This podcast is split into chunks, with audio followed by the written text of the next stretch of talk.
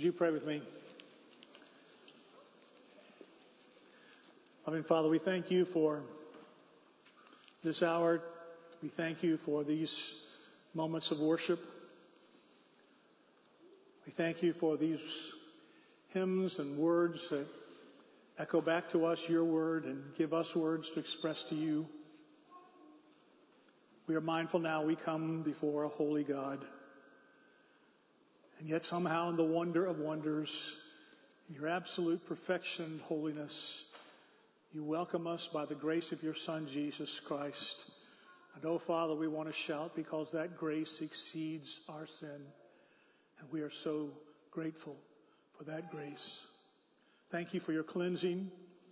Even now, do that work in our heart of any known sin or any open rebellion in us. Let us lay it aside, lay it down, give it to you, and trust you even now to speak a word to give us victory over it and through it, that the name of Jesus would be exalted. And we ask you to speak to us from your word, that we might know you, understand you and your ways and your purposes, and that in our vision of you, our scene of you today, you would do what you need to do to give us desires that are holy and righteous that make us more like your son Jesus. Father, we pray for those who Jesus is just a name. He's an idea. He's a concept, but they don't know you, Father. They don't know your son. We pray that your Holy Spirit, the Spirit of Christ, would use your word and you would convict them of their need for you, convict them that what they need to turn from and leave is so much less than what they'll receive in following you, and that at the cross they might meet new life in Jesus Christ, the forgiveness of their sins, and a new day that will go all the way into eternity. We pray this in Jesus' name. Amen. Um, our text this morning is again 2 Peter chapter 1. We're again looking at those uh, verses we've been looking at, verses 1 through 4, primarily verse 3 and 4. But as last week, I would like to, uh, before we get to that text, read another text, and this one also from the Psalms. The 107th Psalm is um, a psalm that speaks of God's people and the difficult experiences that they faced. In their difficult days, they called upon the Lord for help. He helped them in hunger and thirst and darkness, imprisonment and distress, even in the shadow of death. He helped them overcome powerful forces, even their own sin and sickness. He protected them as they journeyed through the world trying to serve Him. He was with them in their storms and uh, helped them through all of that. He brought justice into their life. He cursed those who rejected Him and turned their blessed land into a cursed land. And for those who were His, He took the barrenness of their life and the barrenness of even where they lived and made it into abundance. And in all of this, His people responded over and over in praise. The psalm begins with these words in verse 1 of it. Oh, give thanks to the Lord for he is good, for his steadfast love endures forever. Let the redeemed of the Lord say so, whom he has redeemed from trouble and gathered in from the lands, from the east and from the west, from the north and from the south. And then he went on to talk about more of those troubles and difficulties. And then in verse 15, he said these words, I want you to say them with me. Let them thank the Lord for his steadfast love for his wondrous works to the children of man. And then the psalmist describes more difficulties and more troubles and how God was adequate and met every one of those needs. And in verse 21, the people again say this. Read them with me. Verse 21. Let them thank the Lord for his steadfast love, for his wondrous works to the children of men. And then the psalmist in the next 10 verses describes more difficulties and more problems and more struggles in their life. And yet the Lord helps them. And so they say in verse 31, let them thank the Lord for his steadfast love, for his wondrous works to the children of men. And then the remaining verses, again describes more of these difficulties. And at the end, they say these words in beginning with verse 42. Stand with me and say them with me. The upright see it and are glad, and all wickedness shuts its mouth. Whoever is wise, let him attend to these things let them consider the steadfast love of the Lord. My goal and desire this morning is to help you consider the steadfast, amazing, overabounding goodness and graciousness and generosity of God. To take a truth that you know maybe intellectually, but you haven't tasted in a long time, or you simply, even if you have, you want to taste again. And know today how generous a God we serve.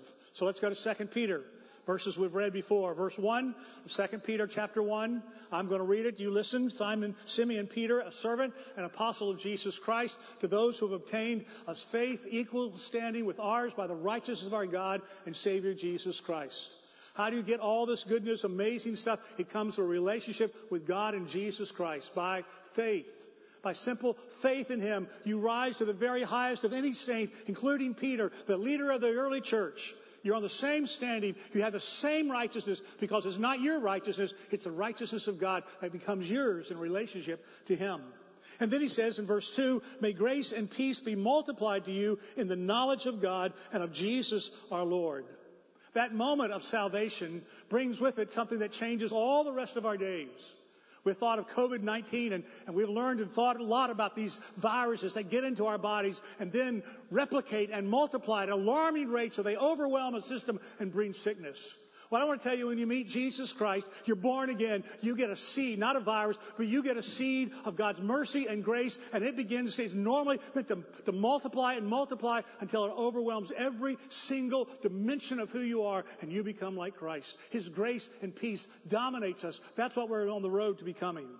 And then he says in verse 3, His divine power has granted to us all things that pertain to life and godliness through the knowledge of him who called us to his own glory and excellence, by which he has granted to us his precious and very great promises, so that through them you may become partakers of the divine nature, having escaped from the corruption that's in the world because of sinful desires. Now we've said our goal is to memorize 2 Peter, all of us. So Sunday I may be calling you up here and say, quote 2 Peter, okay? I'm really not going to do that, but I might give you an opportunity if you really want to do it. But let's, let's, let's work on it a little bit. Let's take verse 3 where we're going to really focus our attention this morning. Let's take verse 3. Would you say it with me, phrase by phrase? Let's say it. Verse 3. His divine power has granted to us all things that pertain to life and godliness through the knowledge of Him who called us to His own glory and excellence. You got it? All right, let's say it again. Here we go. His divine power has granted to us all things that pertain to life and godliness through the knowledge of Him who called us to His own glory and excellence. Now you got it, right? All right, let's do it again. His divine power has granted to us all things that pertain to and godliness through the knowledge of Him who called us to His own glory and excellence. Now I know you got it. Let's try it again. His divine power has granted to us all things that pertain to, that's right, through the who called us to his own glory and excellence. Oh, now I know you got it. Let's do it again. And this time say it to somebody right next to you as we do it. Make sure they hear what you say. His divine power has granted to us all things that pertain to life and godliness through the knowledge of Him who called us to His own glory and excellence. Oh, great. This is piece of cake now. Let's do it again. His divine power has granted to us all things that pertain to life and godliness through the knowledge of Him who called us to His own glory and excellence. Boy, well, this is something. We're really good. Let's do it again. Here we go. His divine power has granted to us all things through that pertain to life and godliness through the knowledge of Him who called us to His own. All right, let's do it again. Here we go. I tell you what. Just, just put them all up. Put them all up. But just bounce, bounce, bounce through them all. Now turn to someone next to you and say it. You can look at the screen, turn to someone else, try to say it. Just talk someone next to you, talk behind you. Now, what do we spend? Maybe four minutes, three minutes, and you're that close to having it memorized. I'm talking to everybody, including old geezers like me. We can still memorize Scripture. We just got to focus a little bit. And if you'll do it, it's not just the act of memorizing some things and saying, I got it. God's Spirit will take those words and He will echo them and echo them and He'll bring them to your mind at all kinds of times as through the day you meditate on this as you memorize God's Word. Let's memorize this. As we look at it again next week, will really be valuable to have it really down settled in our heart. Thank you. you may be seated. All four of these first verses in Peter's second letter reverberate with a wonderful truth. We've been putting layer upon layer upon layer to this passage. This morning we bring the third layer to it. And what I want us to see is that thing that echoes in all four verses. And then next week we'll bring it all together. I hope in a way that will be very usable and very practical. But the, the thing that I want you to see this morning above everything else is I want you to see something about God's generosity. Boys and girls, come join me on the platform. All the children come join me on the platform. Except, well, only those who like sweets. You like sweets, come join me on the platform.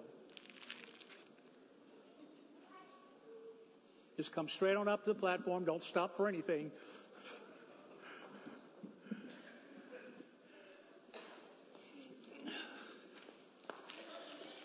Okay, you just heard me use a word. Yo, I'm not. I don't bite. I even took a shower last week, so come on, you can get a little closer. Um, okay. Um, First of all, I got three kinds of candy. I'm just interested in taking a quiz. Uh, what's who? Only raise your hand for one kind. Who's favorite? Who would rather get this morning an M&Ms, Skittles, or Sunburst? All right, let's do M&Ms. Who wants a bag? Who likes M&Ms? Okay. Who wants Skittles? Oh, Skittles are very popular. And anybody like the uh, little Sunburst? Got a couple of those. All right. Oh, very good. All right. Well, we'll see. We'll talk about it. Um, Let's talk about what you heard me use the word generous. Can somebody tell me what does the word generous mean? What do you think the word generous means? Being nice. Means being nice. How is it being nice? What does the generous do? That by giving someone something that you have. By giving someone something that you have that belongs to you and sharing it with them, that would be a generous thing to do. Okay, anybody else have some ideas what word generous means? What do you think it means?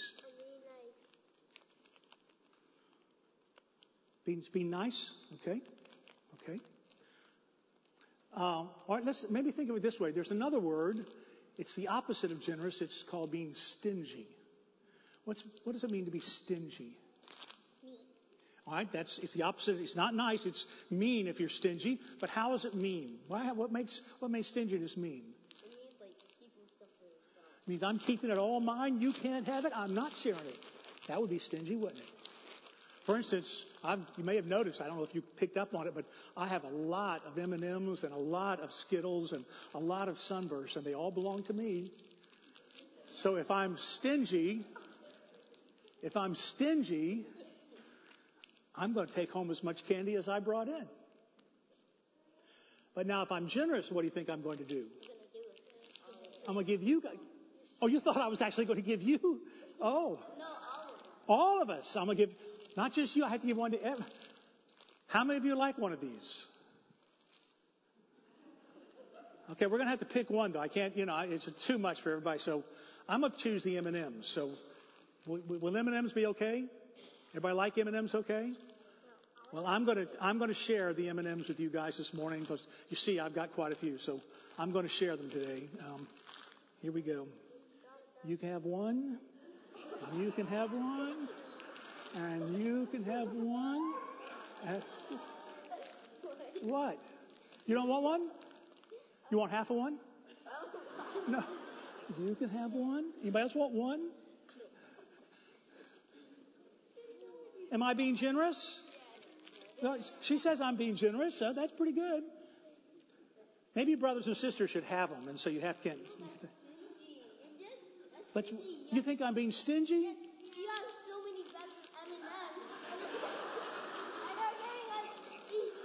But I'm. Well, what if I gave you two? What if I gave you one more and you had two M&Ms? So, so, so again, if I was did the generous thing, what would I do? I'd give you a whole bag, wouldn't I? So, a whole bag. Well, okay, you can think about that and now you know what generous means, and that's really what I wanted. But I tell you what, you can go back to your seats. I want you to pay close attention because we're going to talk about God and how generous He is to us. And to make sure you remember that, you can get one bag of M&Ms and one bag out of the other ones. And after church, when mom and dad say, you can open them and eat them, okay? So get one bag in each basket. Somebody hall monitor here and uh, take back your seats because I'm trying to be generous today. So.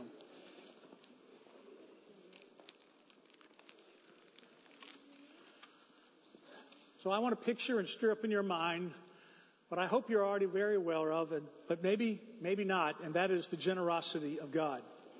And of course, His generosity comes into our life in so, so many different ways. And since today is July 4th, it's maybe natural that we who are Americans live in this great country recognize that um, God's generosity has been shown to us. Uh, I know, I know. And God's generosity has been shown to us in simply the privilege of being a citizen of this great country. We celebrate today our independence from tyranny, and at the same time, we humbly acknowledge our dependence on a very generous and gracious God.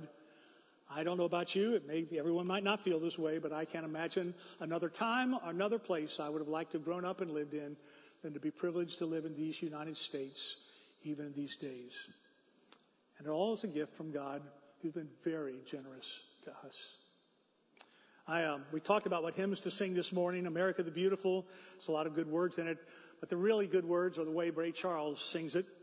I don't really know Ray Charles much, but I've heard him sing this, and boy, it's something. I wish I could do it like he does it. I certainly can't sing like he does, but I don't even think I can get the rhythms like he does. But this is Ray Charles' versions of America the Beautiful. America, America, may God thy gold refine till all success be nobleness and every gain divined. And then he said, as you know, when I was in school, we used to sing it something like this. Listen here. Oh, beautiful for spacious skies, for amber waves of grain, for purple mountain majesties above the fruited plain. But now wait a minute. I'm talking about America. Sweet America. You know God done shed his grace on thee. He crowned thy good. Yes, he did in brotherhood from sea to shining sea. You know, I wish I had somebody to help me sing this. And he had thousands when he sang it every time, you know, and they joined in. America, I love you, America. You see, my God had done shed his grace on thee, and you ought to love him for it. Cause he, he, he, he crowned thy good. He told me he would with brotherhood from sea to shining sea. Oh Lord, oh Lord, I thank you, Lord. That's the way we ought to worship God as citizens of this great country in gratitude to him for what he's given us. He's been generous to us. He's been generous to our country. He's been generous to his land. He has shed his grace on us to this very hour. Now, this God who's generous to us is generous to all people. And this God who is generous, of course, is sovereign. That means your story, my story, every one of us, whether obedient servants or whether we live in rebellion against him, when it's all said and done, he will take every bit of it and it will, be, will further his gospel message. It will further his glory in the world, one way or another. And that's the same true for every nation. Think of the Roman Empire. We could spend hours and days thinking of all the awesome things that were accomplished and done and, and the exploits that happened in the, in the building and the, the conquest and the advancement of the Roman Empire. Yet, the Roman Empire's most influential, enduring legacy that has changed the world to this day was one they never intended. But the Roman Empire is what made possible, was the vehicle by which we have global Christianity and the message of God around the entire planet. It all started right there in the Roman Empire. History is the story of Christ. It is the history, it's the story of the Lord and His kingdom. His story is His story, as we say. So you think of ancient Egypt and all that mighty civilization did, and yet the real enduring legacy of Egypt, above all else, is the exodus from Israel, and that redemption story has just reverberated through those days. Assyria and Babylon were mighty civilizations, yet their enduring legacies are how God disciplined and deported his rebellious Israel to refine them to still be his people. Media Persia was a mighty civilization, but its enduring legacy above all else is how it fulfilled God's promise to restore Israel and usher in the days when the Messiah would come through it.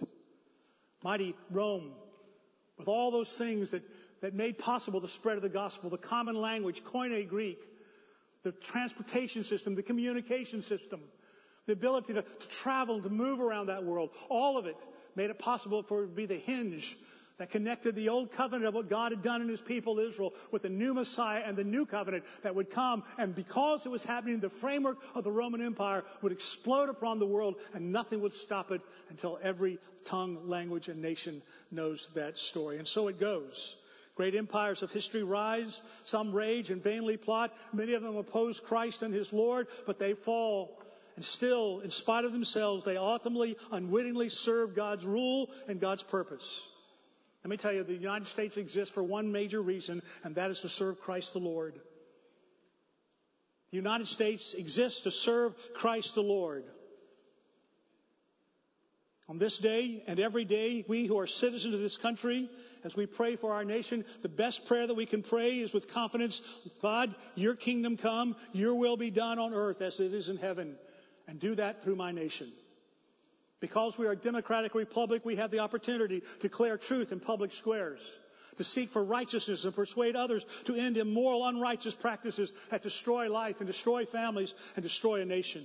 We participate in ways that other generations never had the opportunity. And yet, even as we do that, thankful for that privilege, we are mindful that while we're citizens of this United States, we are first of all subjects to the King of Kings, and his kingdom is everlasting. And we remember that at this very moment, that king is gathering a holy nation of people from every tribe and tongue and language bought by his own blood. And one day when the United States is gone, and there's coming a day when it will be gone, but his church and his kingdom will live and endure and advance. And that we have in Jesus Christ. Now, when I think of the blessings that this nation has brought, that has advanced the gospel in our own land and has done much to help it around the world, if I had to single out one single thing, I think I would come down to religious liberty. This nation, as no other, gave the right to all people to choose and to worship God as they saw fit, or to not worship Him at all. But to stop using the power of state, to stop using governments, to stop using taxes, to stop using licenses, to stop using power to try to force people into some spiritual dogma. This has to be given by freedom as God's people trust Him and open His Word and read it for Himself. And that liberty did not come without a price. And I would just simply, because it is July 4th, and because we're a Baptist church, remind you that the leaders in that in this nation's history were Baptists and Quakers. In the early 1600s and 1700s, while Christianity and Christians had come from Europe, and they taught the heart of the gospel in a marvelous way. They did not take the Reformation to its logical and biblical end, and that is to see the freedom that has to be given to the souls of human beings to make their choice, if it's a real choice, to serve God. But Baptists came with that freedom to read the Bible, to interpret themselves. Among other things, they notice that, that it really doesn't line up with scriptural truth to baptize babies. That baptism was a, a profession of your faith, an aware faith, a known faith in Jesus Christ. And so they declared that. Of course, to, to wonderful, strong Christians who, who believed the Lord, but, but looked and had been so ingrained in the idea of, of, baptizing babies, it was just blasphemy, and they could never see past it. And for them to say that you don't baptize your babies and you wait till, till that baby is grown up and has their own profession of faith, well, that was child abuse, and they, they forbid these Baptists to teach that. And they, in every other kind of way, tried to make them stick in the orthodox, sanctioned churches, denominations. They actually called them establishments back in those days. And Baptists would not have a, any of it. I give you a couple examples. In 1651, Obadiah Holmes, he had a, a descendant of his was a guy you may have heard of, Abraham Lincoln, but that's much, much later. But Obadiah Holmes was accused of proselytizing for Baptists. In other words, he was telling people what the Bible says that Baptist believes it says, and he was right. He was imprisoned, put in a cell in Boston prison. He waited weeks, but it had already been announced ahead of time that he'd be punished by 30 lashes with a three-corded whip. Now, he was just like you. The idea of being in prison wasn't pleasant, and the idea of being beaten publicly, humiliated, like that was, in, in terms of, of facing that, was very troublesome to him. But he wrote that in the days before his whipping, an unusual calm came over him. Although his captors tried to keep him from speaking, he would not be silent. And so, before they beat him, he said, I now come to be baptized in afflictions by your hands, so that I may have further fellowship with my Lord and not ashamed of his sufferings. For by his stripes I am healed. They tied him to a post. The officer who was tasked to set, met out a sentence, spit in his hands, grabbed that whip, and with all of his strength, he flailed him 30 times. And yet Holmes again said that the presence of God was with him as no other time in his life. And when the pain of the scourging had ended, they untied him and he stood up and he smiled, and his words remembered forever were, You have struck me as with roses. In Virginia, during the 16, 1760s and 1770s, this shortly before our revolution, more than 30 Baptist pastors were jailed for illegal preaching in the colony of Virginia. Virginia was the home of Madison, Thomas Jefferson. Even in jail, they still strong their confidence in God. One James Ireland would stand at the jailhouse window and he'd preach, and over time, lots and lots of people would come gather around that jailhouse window and they would listen to him preach. The authorities would do everything they could to try to stop him. They would burn noxious stuff to try to drive the crowd away. None of it worked. They urinated on him while he was speaking. Some of that crowd were African American Christians. Of course, what the white authorities did to them was drag them away and whip them. And yet all that persecution, that stand that cost a great deal, would have a backlash in the minds and the hearts of those founders of this country who, yes, knew the Bible very well, but many of them had enlightenment thinking. But these Baptists, and they're standing for liberty of conscience and soul, got produced in first some, some acts within the state of Virginia, and it ended up producing the First Amendment to our Constitution, the mother of all of our liberties, and that's religious freedom. And that has been a precious gift to us. It has been spread across the planet in many ways and has made it possible for the gospel to be heard. In many ways, it would never have been heard otherwise. All of this we are thankful for on this July 4th, and all of it ultimately comes from the hand of a God who's blessed us, who's been generous with us, who's made possible for us in a way that was never possible for others, that we might lead a peaceful, quiet life, live a godly and dignified life in every way, and advance the gospel of Christ as Paul told us to do. And so, on this day, we pay tribute to these American freedoms and the sacrifices that have been made and the people who have made them.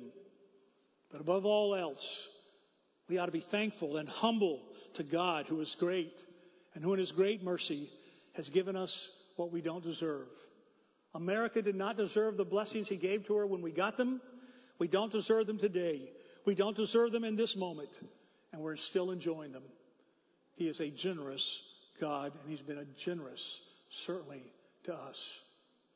Of course, he's not just generous to us as a nation. He's been generous to all of us personally. He's been generous to you. The One of you that might be certain that you've had the most difficult, unjust life possible, God's been generous to you. Did you know that whatever treasure you might have, everything you've worked for, everything you've earned, everything you've acquired, it's all come because of what first God gave you to earn it with? What has God given you? What has God given you? Everything you have. Everything. 1 Corinthians 4 7. What do you have that you did not receive? If then you received it, why do you boast as if you didn't receive it? You know, the tragedy of our lives is we take the gifts of God for granted, and then not, we stop just taking them for granted. We turn around and start taking credit for them, and so somehow we are their source. James 1:17 says every good gift, every perfect gift is from above, coming down from the Father of lights. That's why 1 Corinthians 10:31 says, so whether you eat or drink, whatever you do, you got to do it all for the glory of God because it all came from God. Paul said in Acts 17:25, he himself gives to all mankind life and breath and everything. If you're breathing this morning, today you're going to breathe 20,000 times. That's every one of those breaths are God's gift to you. And if he wills it, he's going to give you another 20,000 tomorrow, and those will be God's gift to you. Every dime you've ever earned, every dime nickel you've ever had from a paycheck, every square inch of your home, every piece of cotton in your closet, every last cent of your savings, one day he is going to give an account of it, but you have it now because he gave it to you. It came from the hand of a generous God. The generosity of God that we experience started in creation flows through redemption. It started back in eternity past where God chose you if you were saved before the foundation of the world. It continues now by God working the Father, Son, and the Holy Spirit in your life to bring it to completion. He is the source of every good gift and He has ordained that stream of that fountain to stretch on into an eternity future when by the unfathomable generosity God is going to take us fallen, sinful people but forgiven and redeemed and we're going to stand before Him face to face one day as righteous, faithful, deathless, and joyous and that's your destiny in Christ and it all comes from a generous God.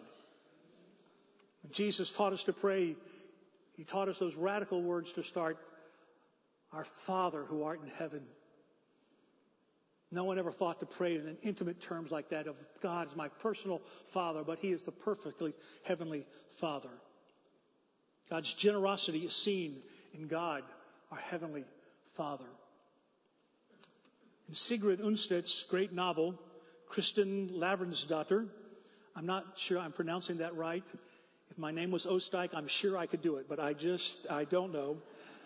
He wrote a 1928 Nobel Peace Prize for Literature about a Norwegian woman who lived in the 14th century. In the novel, Kristin's father, Lavrans Jorgason, had a reputation as an incredibly generous man to all those who lived and traveled through that region of Norway. But to no one was he more giving and more generous and more wonderful than to his children. And so in the novel, there comes a point when Kristin, his daughter, is now an old woman and she falls asleep and in her dreams she dreams about her childhood. It goes like this. She was stepping over the threshold into the old hearth room back home. She was young and unmarried.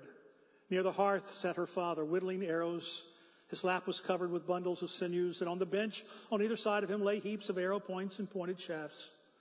At the very moment they stepped inside, he was bending forward over the embers, about to pick up a little three-legged metal cup in which he always used to melt resin. Suddenly, he pulled his hand back and shook in the air and stuck his burned fingertips in his mouth, sucking on them as he turned his head toward her and looked at them with a furrowed brow and a smile on his lips. It's a beautiful, poignant picture of a fatherly generosity. As though proverbially arrows in his hand in this warrior, yet bringing the crafting together to use them to provide and protect his children. His generosity as a father was material, emotional, relational, gracious. Often in the story, his daughter would fail to reciprocate that and would bring great sorrow to his life. And yet, as long as he had life, he loved her. God is generous like that. He is a heavenly Father who's amazingly generous to us. Do you know where God's generosity begins? Where it's established, what the bedrock of it is? The bedrock of God's generosity is simply this. God is. God is. Many times I've tried to talk to people about the relationship with the Lord and the claims of Jesus Christ, and they'll start spouting off, well, they think God is like this and God is like that. And I'll say, how do you know God is like that? Say, how do you know that God's not like, like Adolf Hitler? Some child molester, some peeper sneaking in the window. How do you know that God's not like that? And of course, He's not. The greatest thing we know is that God is. And the God that He is, is the great foundation of His generosity. In fact, His name is God is. That's His name. Remember Moses, the burning bush? Then Moses said to God, if I come to the people of Israel and say to them, the God of your fathers has sent me to you, and they ask me, what is his name? What am I going to say to them? God said to Moses, I am who I am. Say to this to the people of Israel, I am, God is, has sent me. So parents, when your little one comes to you and say, well, but, but who made God? Who made God? The best answer you can give them is, no one, dear. No one. God is. And that's the basis, that's the foundation upon which all of our lives are built. He is utterly self-sufficient, fully realized, has no deficiencies whatsoever, needs nothing.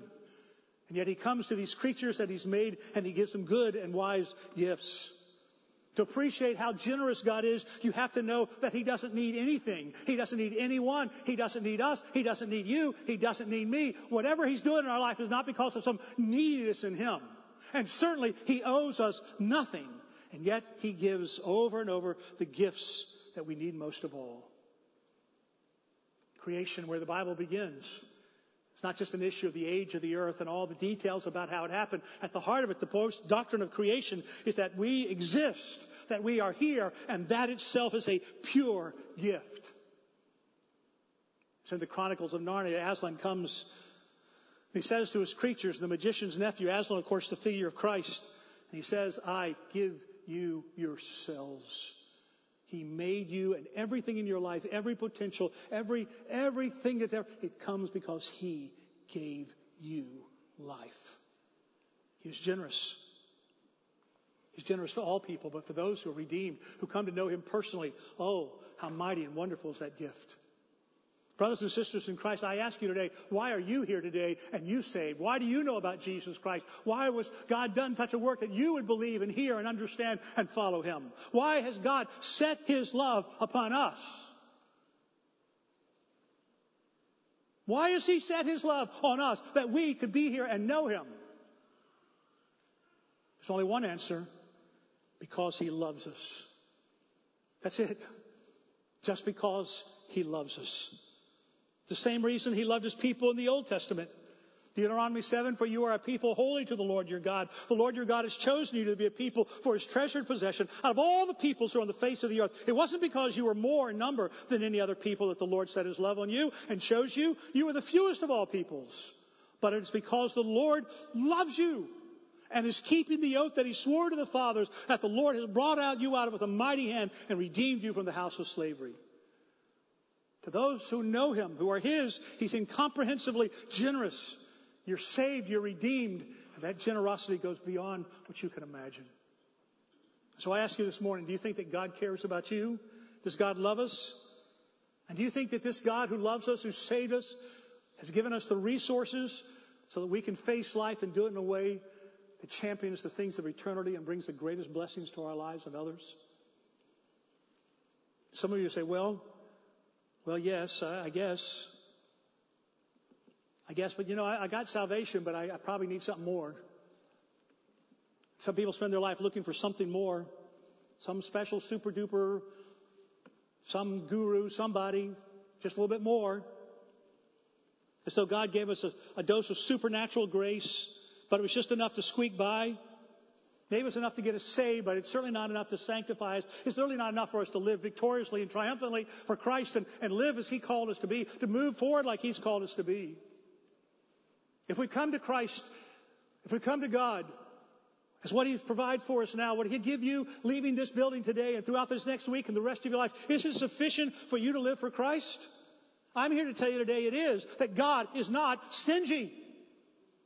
He didn't dole out a little doblet when He saves you, He does not give us barely enough to just get us out of hell, but not a whole lot more. He gives us everything we know, need. Back to Exodus, the Lord, the Lord, a God merciful and gracious, slow to anger, abounding in love and faithfulness. You know Lamentations. The steadfast love of the Lord never ceases. His mercies never come to an end. They are new every morning. God, great, great, not little, not small, not partial, not kind of, but great is your faithfulness. Oh, God is very generous. Psalm 103, for as high as the heavens are above the earth, so great is his steadfast love towards those who fear him. As far as the east is from the west, so far has he removed our transgressions from us. The announcement of the coming of Jesus Christ, we read in John 1.16, for from his fullness we have all received. From his fullness we have all received grace upon grace upon grace. He says the devil who comes to you and lies to you and would twist your thinking, he has come to do one thing as he tries to lead you into sin, to kill, steal, and destroy. I know some of you are here today and you've had a belly full of killing, stealing, and being destroyed. But Jesus said, I've come to do just the opposite. I have come that you might have life and have it abundantly. We didn't get part, we got fullness. Jesus says, the Bible says, Paul says that we're not only the children of God, but we're heirs. We're heirs of God, joint heirs with Christ. That'll blow your ever loving mind. I don't know how to start even thinking about that.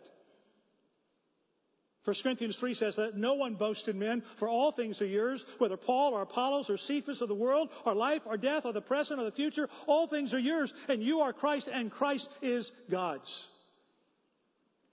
All things belong to you. Who do they belong to? They belong to believers. They belong to some special kinds of believers, to certain believers, some believers. No, they belong to all believers. Paul was writing this to the church at Corinth, for heaven's sake. If you know the New Testament, you know the Corinthians were the sorriest bunch of Christians we can find in the New Testament as a whole. And yet to even them, he says, all things belong to you. It is the nature of God to be generous.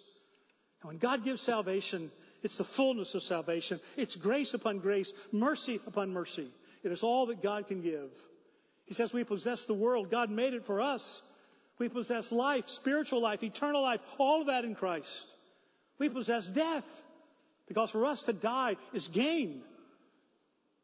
We possess things present. Everything that makes up our life, everything in this life, everything we experience, the good, the bad, the pleasant, the painful, the joys, the disappointments, health, sickness. They come. We don't always like all the parts of it, but we can know that God gave it to us to work together for our good and His glory, and that makes all the difference in it.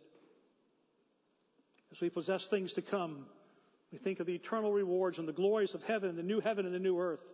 To know that we belong to Christ, Christ belongs to God, and it's all wrapped up in that, and we're right in the middle of His generosity. 1 Corinthians 2 9, but it is written, what no eye has seen, nor ear heard, nor heart of man has imagined, what God has prepared for those who love Him. There's not a one of us here who have even tasted a minute portion, just a minute fraction of the generosity of God. There's not a one of us who have gone far enough in the waters of His generosity to really know how amazing it is. Eye has still not seen and ear has not heard, but all of us can go a lot further than we've gone. We don't have to wait till heaven. We don't have to wait till we cross over. We can experience a whole lot more right now. 2 Corinthians 9, 8 says, And God is able to make all a grace abound to you, so that having all sufficiency in all things, in all times, you may abound in every good work. A generous God has dispensed superabounding grace. We can't even yet conceive of it all, but there is no reason for us living in spiritual poverty and defeat. If you have Ephesians, if you have the Bible, just turn to Ephesians. Let me just put an exclamation point, just a few verses there. Chapter 1, blessed be the God in verse 3. Put an exclamation point. Blessed be the God and Father of our Lord Jesus Christ, who's blessed us in Christ with every, every spiritual blessing in the heavenly places. Chapter 2, verse 7. So that in the coming ages he might show the immeasurable riches of his grace in kindness towards us in Christ Jesus. Chapter 3, verse 17, so that Christ may dwell in your hearts through faith, that you, being rooted and grounded in love, may have strength to comprehend with all the saints what's the breadth and length and height and depth, and to know the love of Christ that surpasses knowledge, that you may be filled with the fullness of God. And then he ends with that great doxology. Now to him who is able to do far more abundantly than all that we ask or think, according to the power at work within us, to him be the glory in the church and in Christ Jesus throughout all generations forever and ever and ever and ever and ever. Amen. That's what we have in Christ. Sometimes I meet a Christian, they're wandering around, they're looking for something more. I just, I just need something more. I don't know. And some self-help guy or some, some super duper, or some lightning flash, some bolt of something, some ecstatic experience, something, something. What more are you looking for? There is no more. You couldn't want any more. Colossians 2 says, see to it that no one takes you captive by philosophy and empty deceit, according to human tradition, according to the elemental spirits of the world, and not according to Christ. For if you have Christ in him, the whole fullness of deity dwells bodily, and you have been filled in him, who is the head of all rule and authority. God is not stingy. Doesn't give a kind of salvation that it's enough to get you saved, but not enough to get you formed into Christ over your life. Or maybe you think that grace is enough to get you saved, and maybe it's enough to work and help you make a little process for sanctification, but it's probably enough not to get you all the way to heaven. No, no. But he started, he's going to finish. If you've been saved, he's going to finish this job. You have eternal life, and eternal life means eternal. And it's already started. Now maybe you think he's given you enough grace to be saved, enough grace to be sanctified, and enough grace is going to get you all the way to heaven, but it really isn't going to help you be victorious and strong when you face all the problems and struggles and misery and things that this world has thrown at you. That's simply not so. The Lord will meet every need in your life so that you can be true to Him and count for Him and your life can count for Him. Psalms 84, for the Lord God is a sun and the shield. The Lord bestows favor and honor. No good thing does he withhold from those who walk upright. I'm telling you, nothing's missing that you need. Now maybe you're here today and you say, that all sounds good.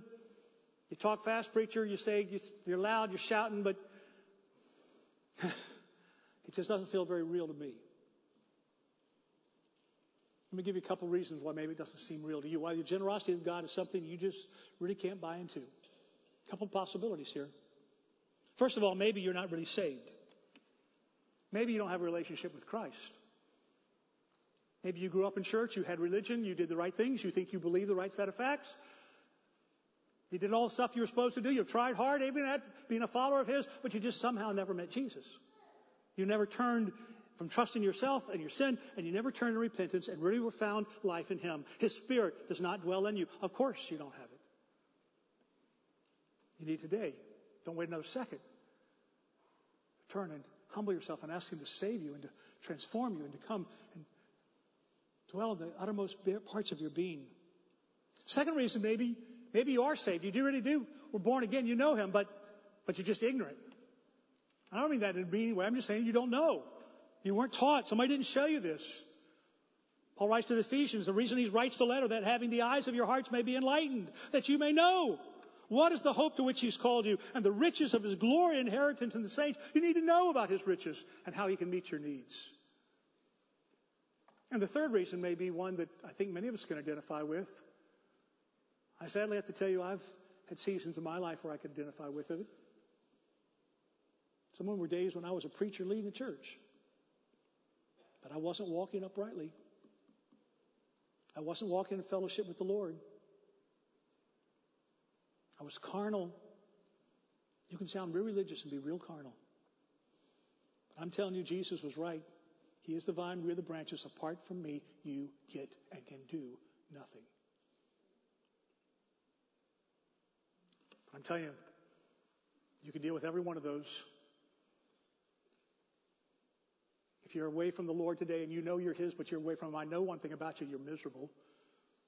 I don't care what you have, what you're getting, you're miserable. There's no fun. Your life's a battlefield. The Spirit of God hasn't left you, but you're miserable. Get out of that misery and come home. Remember again how much God loved you. If you just thought somehow you had to do this on your own, no one ever showed you the riches of God in Scripture, I'm telling you, just understand how much God wants to bless and help you and work in your life. He who did not spare his own son, but gave him up for us all, how will he not with him also graciously give us all things? If Jesus died on the cross to save you, don't you know there's nothing he'll withhold to make you a success in living for him? And if you have here and you've never come to Christ, I'm telling you today, come home. Come to Jesus. You'll find he has riches like nothing. You know, in the, in the New Testament times, the one time a person in Palestine had lavish, lavish living was when they got married. Those wedding feasts are a big deal in the Bible because they were so, that's the one time when everything was just wonderful. And Jesus says that's what salvation is like. Matthew 22, 4, again, he sent other servants saying, try those, tell those who were invited, see, I have prepared my dinner, my oxen and my fat calves I've been slaughtered, everything's ready, come to the wedding feast. Come to Jesus today and, and He'll wash you, He'll cleanse you. But then He doesn't just do that and say, all right, now you, you made a terrible mess, but I'm going to allow you. No, He makes you the honored guest. He throws a great lavish banquet for you. You know Luke 15, the story of the prodigal son. The boy who squanders everything, who spits on everything his father raised him to stand for. He, he wasted it, messes up, and then he turns around, and he comes home. And the father doesn't beggarly say, all right, you can come home, but boy, you're on trial now. You don't get to go back to your room anymore. You're going to live over here. No, none of that. That expected, but none of that. But the father said to his servants, bring quickly the best robe, put it on him, put a ring on his hand, his shoes on his feet. Bring the fattened calf and kill it and let us eat and celebrate. This my son was dead. He's alive. He was lost and he is found and we are going to celebrate. That's the generous God who right now wants to do a great work in your life.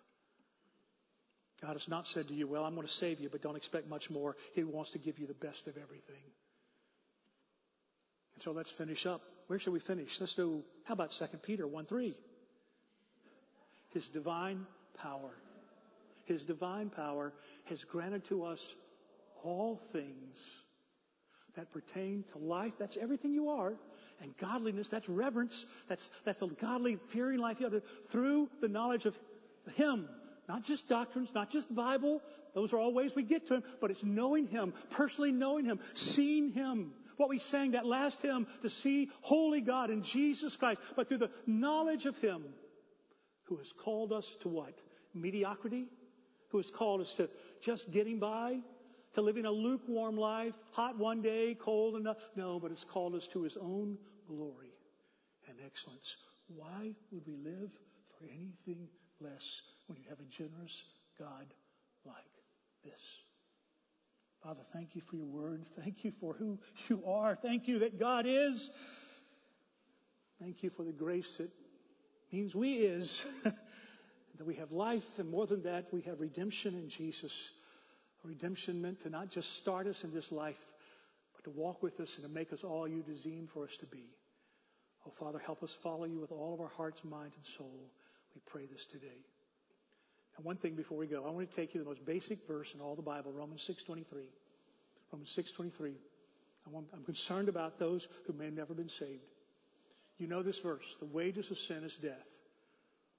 You die even before you physically die. Death means we're cut off from God. Sin has entered God's good creation and cut us off from God. We have spiritual death now. Without salvation, you can't really know God as you are meant to know Him. But that, if nothing's done about it, it becomes eternal death. It's called hell. That's what we earn. If we get what we deserve, that's what we get. But, but, you know this verse, the free gift of God is eternal life. That eternal life begins the moment you believe, the moment you trust Him, the moment you bow your head and say, Jesus, I'm a sinner. I deserve nothing. I have nothing to bargain with, but I, I lay myself at the foot of your cross where you died for my sins, and I ask you into my life. The free gift of God is eternal life. But listen, listen, don't stop there. Because some of you heard that message and you said, eternal life? Hell? Hmm. I think I'll take eternal life. That, but you didn't read the whole verse. Where does that eternal life come from? Eternal life in Christ Jesus our Lord. This life is in Him, in knowing Him, in receiving Him, in determining to follow Him. Do you know Jesus? Do you know Him? And if you don't, settle it today. Just a moment, we're going to dismiss this service. I'm going to be at the front. Other pastors will be here. We'd love to talk to you about your walk with Christ. We'd love to talk about you can you can know that Jesus is your Savior. I hope you'll make your way. I'll be here till the last person leaves. Come, let's talk. Let's follow Jesus.